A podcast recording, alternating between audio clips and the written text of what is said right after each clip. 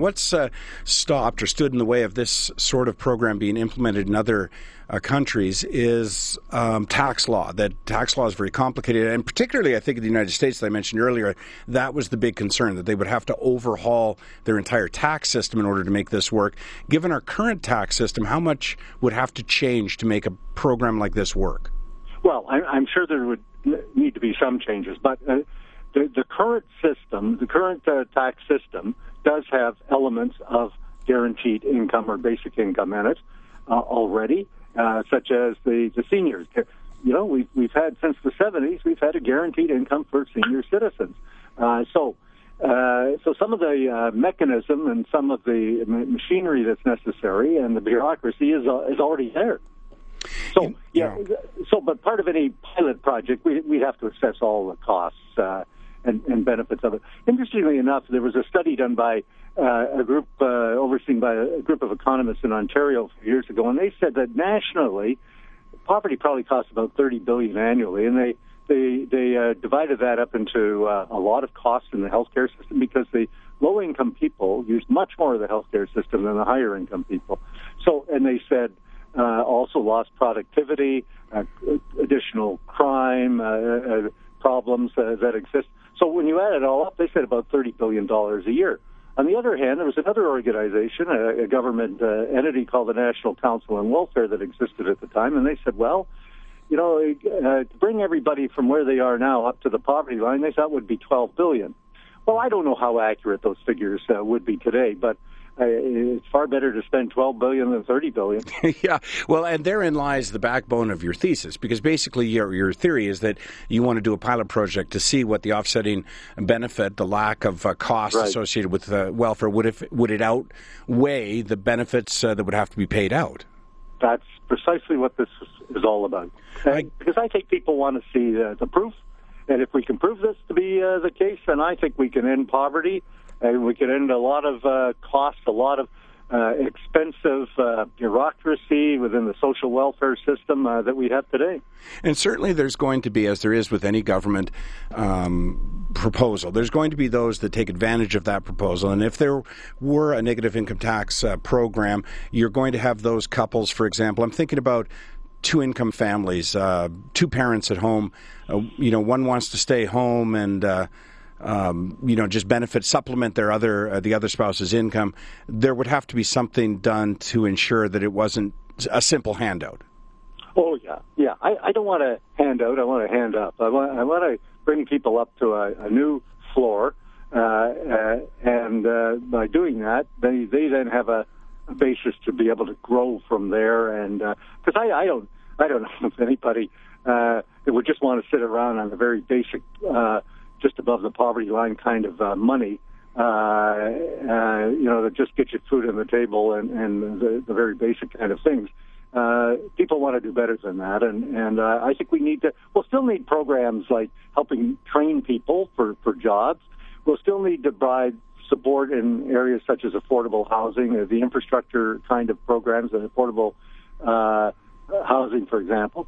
Uh, but in terms of the income security, I think this would be a mar- far more efficient and effective system, and I think at the end of the day would cost us less. You know, it's interesting because, of course, when the topic of the Senate comes up, and particularly in the last uh, year or so, uh, people question what the Senate does and are not are no longer satisfied with the explanation that it's a chamber of uh, sober second thought. But this is an example, is it not, sir, of what the Senate actually does do? Oh, we we do some great studies. On different issues. We're about to unveil one next week on the obesity uh, question and uh, many other studies that we've done over the years that I think are quite valuable and, and informative to government in, in developing uh, public policy. But you know, we, we that doesn't get out. It's the few scandals that get out as opposed to the good work that's being done. Now, the Senate is evolving. The Senate is undergoing a change. We're, we're moving towards a more independent and more nonpartisan chamber. And I think as a result, we'll see more of these uh, kind of efforts uh, to help develop public policy and do it in a more useful way. And it'll, I hope, will build a better reputation for the Senate. Earlier today, I spoke with uh, a, writer, David Martin, with uh, Huffington Post. And he mm-hmm. recently wrote a blog. I think it was just yesterday or this morning. Why I would make a great senator. It was basically a tongue-in-cheek uh, piece, uh, but it was it, it, he was questioning the new method by which senators are chosen. I'm curious what you think about this advisory committee. Um, asking for applications basically and narrowing it down to five for the uh, prime minister to look at. Yeah, well, I, I think it's a good idea. Uh, I know you have a different system in Alberta, but I think uh, uh, it's a good idea uh, because in past it was all, always the personal choice of the prime minister, regardless of uh, what uh, party the prime minister was from, and it was largely people that were loyal to the party. And I think we got to get away from that. I, I, that that that's been part of what's hurt the Senate's uh, reputation. So I, I think uh, we have a chance of getting a wide range of people uh, with a wide range of uh, expertise and knowledge about different issues. That I think can make the uh, the Senate a better place. You know, I don't want to dwell on this. You mentioned it a moment ago, but of course, the scandals, uh, the scandals. Well, I guess it's plural. Scandals in the Senate in the last little while. As a senator, how tough has that been for you? I mean, what, what just what are your thoughts on that?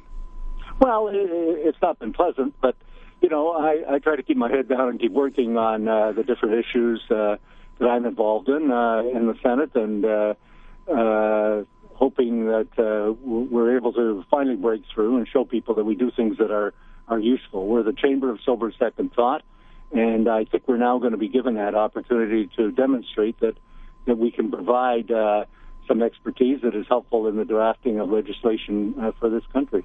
And what is the next uh, move? Uh, what's the next step for the proposal you've made for the for this particular? Well, it's on the Senate floor and it'll be debated. There are different uh, members I want to get up and talk about it, and uh, hopefully within the next few weeks it'll be voted on. And it's uh, advice to the government. It's it's requests them to to talk to the provinces and territories.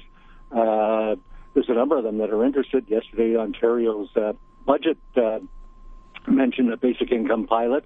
Uh, Quebec's interested. Um, the the mayors of, uh, of Edmonton and, and Calgary have both uh, indicated their their interest in it. Uh, so I think uh, there's a, a growing momentum here, and so we'll give that advice to the government when we pass it, and uh, hopefully they'll they'll start talking to the province, territories, municipalities, whatever, and, and come up with a pilot program and, and complementary studies that'll help bring out all the, the evidence that's necessary to make a, a decision. Well, it's going to be an interesting uh, story to follow, and that's exactly what we're going to do. We'll have to have you on the show again a little farther on down the road if it makes it out of the Senate. I appreciate your time today, though, uh, Mr. Eggleton, and thank you so much, and thank you for your service to the country.